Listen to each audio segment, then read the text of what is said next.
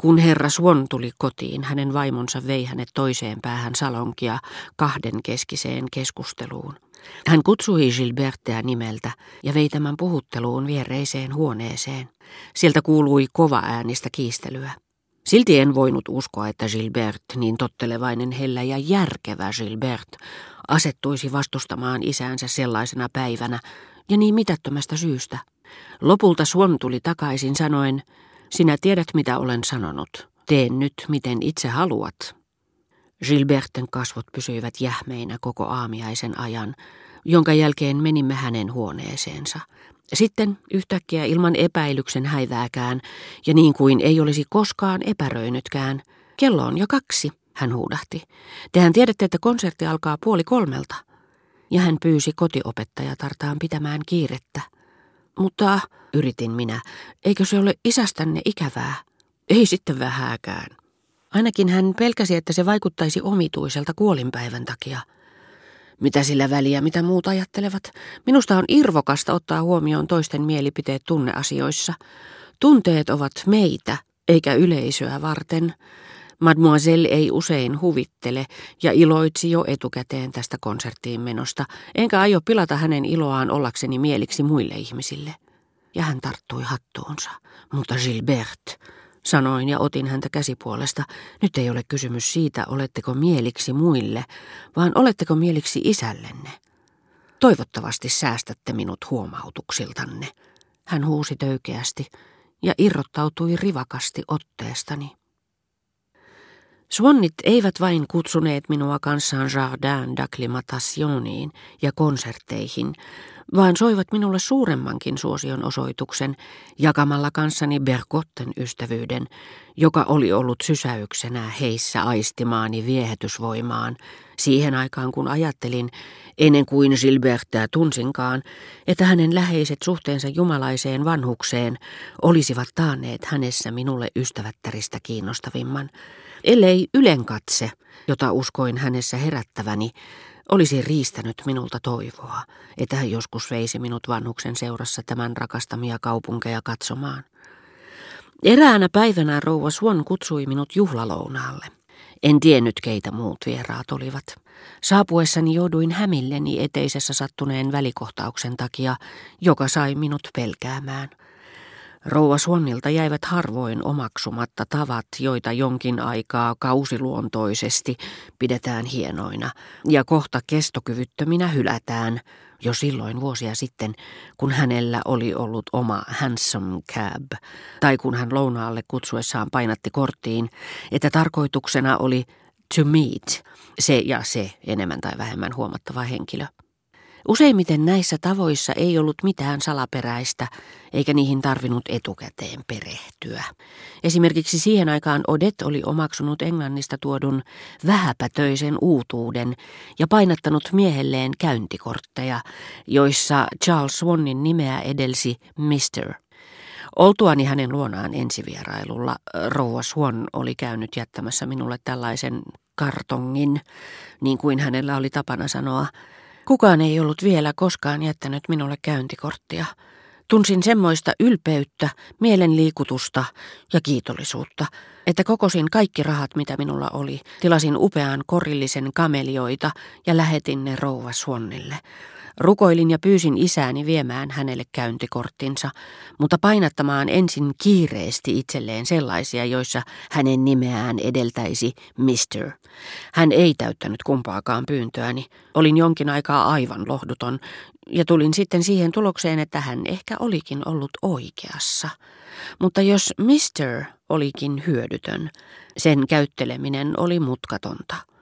Samaa ei voinut sanoa tavasta, johon sain lounaspäivänä tutustua, mutta jonka merkityksestä minulla ei ollut tietoa. Juuri kun olin menossa väliköstä salonkiin, hovimestari antoi minulle pitkän ja kapean nimelläni varustetun kirjekuoren. Ällistyksissäni kiitin häntä ja tutkin samalla kirjekuorta. En tiennyt sen paremmin, mitä olisin sillä tehnyt kuin muukalainen pienillä välineillä, jollaisia kiinalaisilla päivälliskutsuilla vieraille jaetaan – näin, että se oli suljettu, pelkäsin vaikuttavani maltittomalta, jos avaisin sen heti, ja työnsin sen taskuuni, tietävän näköisenä. Rouva Swan oli kirjoittanut minulle jokin aika sitten ja pyytänyt minua lounastamaan tuttavien kesken. Siitä huolimatta meitä oli 16 vierasta, joiden joukossa Bergot, mitä en aavistanutkaan. Rouva Swan, joka juuri oli omaa sanontaansa käyttäen nimennyt minut monelle, lausui yhtäkkiä heti nimeni jälkeen samaan sävyyn kuin mihin hän oli senkin ääntänyt, ja niin kuin olisimme olleet vain lounasvieraita, joista kumpikin olisi ollut yhtä lailla iloinen saadessaan tutustua toiseen, lempeän, valkotukkaisen runoilijan nimen.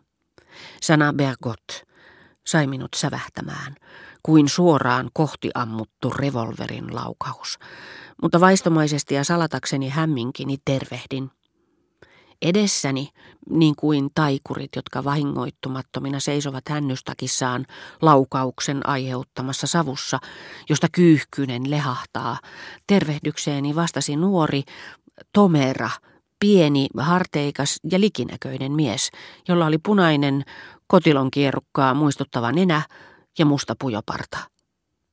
Olin surusta turtana sillä tomuksi ei ollut hajonnut vain raukea vanhus, josta ei ollut mitään jäljellä, vaan myös mahtavan tuotannon kauneusarvot, jotka olin onnistunut sijoittamaan niille varta vasten temppeliksi rakentamaani pyhään ja voipuneeseen elimistöön, mutta joille ei ollut paikkaa varattuna edessäni seisovan pienikokoisen lättänenäisen ja mustapartaisen miehen luitten, verisuonien ja imusolmukkeitten täyttämässä tanakassa olemuksessa.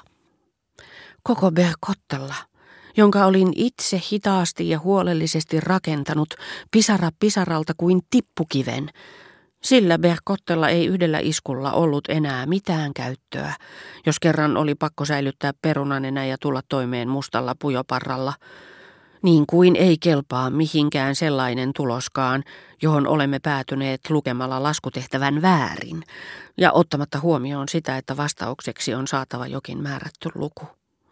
Nenä ja pujoparta olivat tuollaisia väistämättömiä tekijöitä, ja sitäkin harmittavampia, kun ne pakottaessaan minut rakentamaan kokonaan uudestaan Bergotten henkilökuvan, tuntuivat kaiken lisäksi edellyttävän, tuottavan lakkaamatta erittävän tietynlaista toimeliasta ja itsetyytyväistä mielenlaatua, mikä oli vastoin pelin sääntöjä, sillä ylläkuvatulla mielenlaadulla ei ollut mitään tekemistä sen tapaisen älyn kanssa, joka ryyditti noita niin hyvin tuntemiani, lempeän ja jumalaisen viisauden läpitunkemia kirjoja. Niistä lähtiessäni en ikinä olisi päätynyt tuohon kotilon muotoiseen nenään.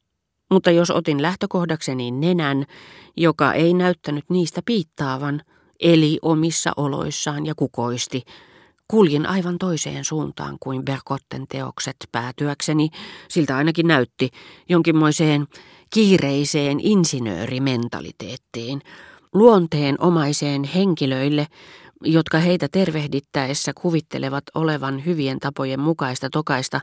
Hyvin, entäs te? Ennen kuin heiltä heidän vointiaan on kysyttykään, ja jos heille ilmaisee tyytyväisyytensä siitä, että on saanut heihin tutustua, vastaavat lyhennyksellä, jota he itse pitävät sopivana, älykkäänä ja nykyaikaisena, siinä mielessä, että se estää tuhlaamasta turhanpäiväisiin muotoseikkoihin kallista aikaansa. Samoin